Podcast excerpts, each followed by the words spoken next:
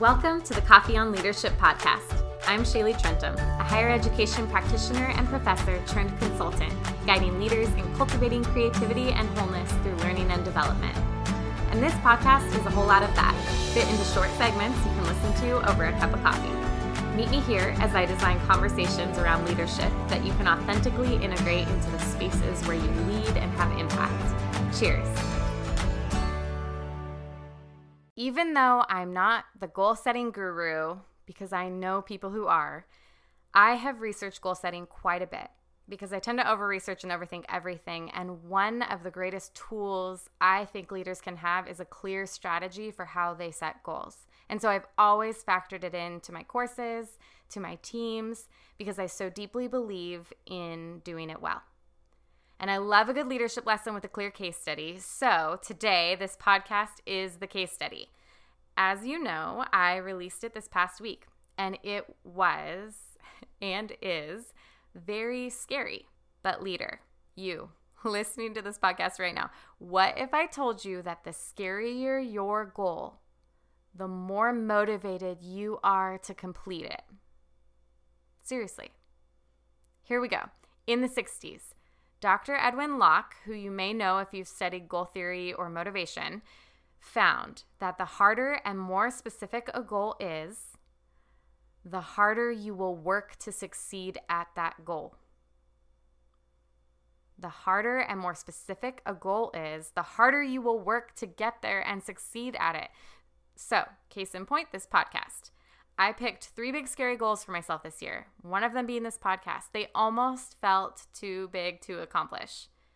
But you better believe that I'm working hard to get there. Locke also found that 90% of the time, specific and challenging, but not too challenging goals led to higher performance than the easy, just do your best kind of goals. For example, try hard and get a podcast done, Shaylee, would have been a way less effective way to frame my goal. Instead, here's how I framed it I decided to launch a Coffee on Leadership podcast focused on 10 to 15 minute micro lessons in leader development, and I was going to have five episodes in the bank by May 2020. And here we are. That's pretty specific. And it feels like a huge accomplishment because I had to work really hard for it including scavenging for a mic and some of that squishy foam sound stuff for decent quality sound from our offices, and teaching myself how to edit together clips on Audacity and framing a format for this thing while also taking care of two tiny humans and working my other roles and my real job from home. But if I can tackle a scary personal goal, so can you. And I know there's a lot of motivational workshops and speakers out there right now giving great advice. Listen to me. There are people doing great work in crushing goals and doing good goal setting right now. So take them up on it. I just happen to be a learner who needs to know the tactical side. So I love to break down a good theory because it helps me frame out the greater strategy. And that's what I'm hoping this might help you with right now. Okay, so our buddy Locke, who says to motivate yourself by setting challenging goals, he met his research bestie, Dr. Latham, and they together, Locke and Latham, are the brilliant godfathers of goal setting theory, and their names come up a lot in the research. Here's what they did for us they broke down five goal setting principles in a framework that helps you succeed. And I'm going to go over those quickly with you on today's podcast. So grab a pen and paper and write these down. Number one, clarity. Number two, challenge. Number three, commitment. Number four, feedback. And number five, task complexity. Now, don't worry, we're going to go over all five. So if you didn't catch those right now, it's okay. Number one, clarity. You need to set clear goals. You've probably heard it before, but you have to make your goals smart. If you don't know what I mean by that, jump onto Google and Google how to set a smart goal because SMART is the acronym for the framework. It means make sure your goals are specific, measurable, attainable, realistic, and time bound. You'll be more likely to accomplish your goals if you make them smart. for this podcast, I knew by by whens and exactly how I was going to measure the success of launching a podcast because I had made a smart goal. For you, I always use this one as, as an example when I'm talking about like New Year's resolutions because we often say like, okay, new year, new me, I'm going to get in shape. Setting the goal of getting in shape does not equate to setting a goal. It means that you have a little bit of a dream, but you're never going to get there because it's not smart to just say, I'm going to get in shape willy nilly. Because when you look at it, it's not specific. What does that mean? Does that mean lose weight? Does that mean get healthy? And how are you going to measure it? Are you going to show up at the gym 30 minutes a week, three times a week? Are you going to go on runs? Like, you need to be specific about how you're setting that. And then you need to have benchmarks to measure it so that you know if you didn't make it to the gym three times that week. And is it attainable and realistic? If you do not have a realistic goal, there is no way to move forward from that step of just setting the goal. For instance, if you're going to go to the gym three times a week, but you don't even have a gym pass or a gym membership, right there, your goal is shot. Make sure that it's realistic and make sure that it's attainable. Don't set something that's impossible. So make your goals smart. Number two, after you set clear goals and have clarity, number two is challenge. Set a challenging goal, but make sure it's realistic. Do your research. I took Jenna Kutcher's course, The Podcast Lab, a year ago. Because a year ago, two people in different areas of my life mentioned they could see me putting some of this learning I have in my head into a podcast. And honestly, it made this process so much more grounded because I knew the reality of how much work it would take to complete. Now, I didn't act on that until now, but it was a part of my research to know can I even accomplish this challenge? I made sure it was realistic. Then, like I said, you need to find ways to benchmark your progress. And I always say celebrate the small wins with incremental rewards. So after I set up my podcast and I got the shell created, I had a credit at our sticker company that we buy stickers for through our other company, West.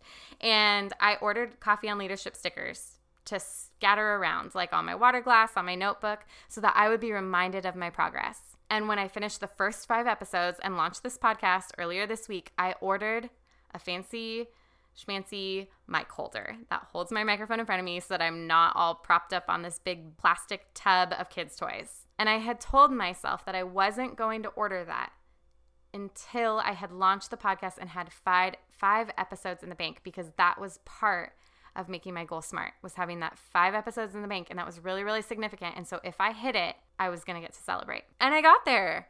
Make it challenging to make it worth it but also make sure it's realistic.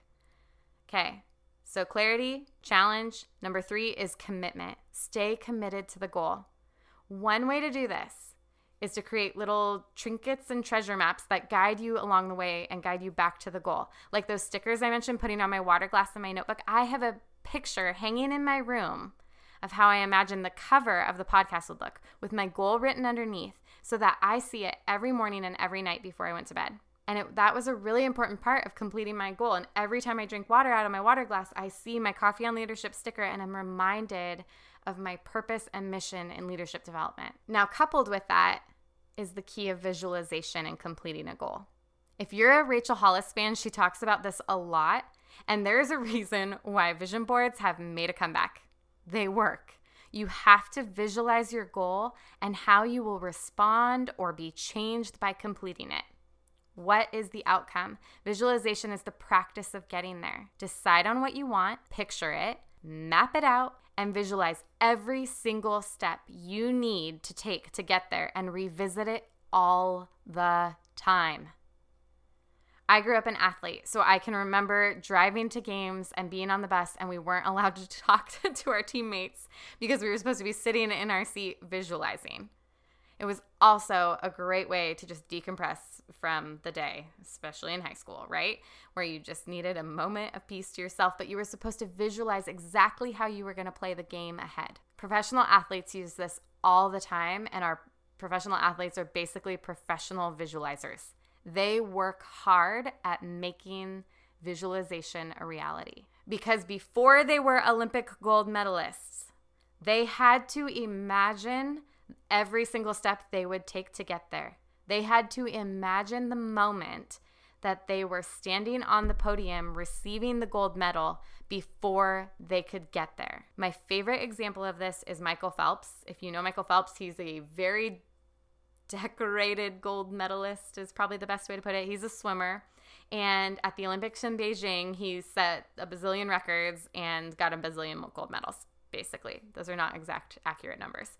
But in the 2008 Olympics, and I read this story of this visualization process somewhere in a leadership book, and I don't remember where it is. And so if you remember where the story is, email me and let me know so I can put some credit in here. But there was a story of how Michael Phelps's coach was big on visualization and helped him visualize and pr- work on that practice to figure out how many strokes it took him to get from one end of the pool to the next and would make him practice with his eyes closed to imagine a time when he might not be able to see in the swimming pool. And so he visualized this process over and over and over. Fast forward to the Beijing Olympics to one of the final races he was racing. It was the 200 meter butterfly, and I can remember this part of it. But when he jumped in the pool, his goggles somehow weren't completely sealed and started leaking. So that by the time he got into the turn on the wall, he couldn't see anymore. And he had to visualize the rest of the race, every single stroke, so that he went into the turn and swam the final 50 meters of the race blind because he couldn't see. His goggles were completely filled with water and he pushed hard, knew exactly how many strokes it was to get to the wall to finish the race. And that's why in if you can find that clip, he rips off his goggles and looks up at the leaderboard to see if he had won or not. And not only did he win the gold medal without being able to see, but he set the world record. That's insane. That goes to show how significant visualization can be because you sit outside of the pool and you visualize the race. You visualize every single stroke that it takes to get you from point A to point B so that it is not a surprise when you are on the way to point B and something is in your way and you have to adjust or pivot or learn something new or whatever it might be, but you know exactly how many strokes it takes and so you keep going. You've already been on the podium. Okay? Visualization, it's everything. Number four, feedback. Ask for feedback. Find honest accountability. I've mentioned this in a different episode, but you are more likely to accomplish a goal if you share it with another human. And you are more even more likely than that to accomplish it if you give them some control in the milestones that you're marking along the way. Now is the time when you are setting your goals to chunk up the goal. When you are sharing it with another person, you chunk it up and you tell them so that you can have some accountability so that they check in with you at those mile markers. It's why it's so important when a person is running a marathon that they have people cheering them along the way and helping them mark every significant milestone along that path so that you keep going. They may say you need to step it up or change your pace, and that's good. The week I was launching this podcast, my friend who's a business owner like me reached out to see how I was doing. And before we got off the call, she made me set a buy when for my next step because she knew I was likely not going to do it on time if I wasn't held accountable. And so I shared that with her, and we got off the phone. And the following day, she checked in, and I had hit my milestone, and she cheered for me and was my biggest fan. That's good accountability. Get feedback. That means you have to think through your goals before you share it with the people so that you're ready mentally for the feedback they will give too. Put in your best effort on creating the goals so that you know you're giving them your best and you're getting your best feedback. Okay, number five is task complexity. If a task is too complex, if a goal is too complex, your response will be stress and anxiety. And I touched on this briefly in episode three when I talked about Csikszentmihalyi's research on flow, because he says the same thing that when you are met with too great of a challenge, but don't have the skills or abilities, you will feel stressed, you will feel anxious. The pressure to complete that goal will be crippling if you did not give yourself enough time or realistic benchmarks, or even just didn't have those right skill sets for what you need to do. So you have to adjust. You have to account for the task complexity. I always say you can make a SMART goal smarter by adding the ER, which means you evaluate and you readjust. It's okay to fail but we fail fast and we fail forward. You need to fail fast and fail forward, meaning we are self aware enough to know our abilities, our weaknesses, and when we need help. A good leader is self aware enough to know our abilities, our weaknesses, and when we need help. So don't push yourself so hard that you crumble and give up altogether. Consider the task complexity when you're in step one of setting clear goals. This isn't a linear set of principles, this is a cycle. Consider task complexity when you're setting your goals, when you're being smart about them, when you're asking, is this realistic and is this attainable? In that moment, you're considering the complexity of the goal you were setting and you're making adjustments in real time. So, those are Locke and Latham's five principles that I love, and they're a good check in for your goal setting strategy. But the final thing I've learned over the past 10 years of helping leaders set goals, because I spend a lot of time in this, I say this have grace with yourself in the same way you have grace with your people. Have grace with yourself in the same way you have grace with the people you lead. Because when someone on my team comes to me and is honest and vulnerable about missing a deadline or really messing something up, you know what my response typically is? It's thank you for your honesty. What do you need to reset and get there? Be okay with extending yourself that same grace as a leader. Thank you for your honesty. What do you need to reset and get there? Thanks for listening to the Coffee on Leadership podcast. Take a few moments to reflect on how you will integrate today's episode into your life and let me know if it was helpful to your leadership. Reach out, visit my website, or leave a comment, and don't forget to share with colleagues and subscribe for future learning. Until our next cup of coffee together, cheers.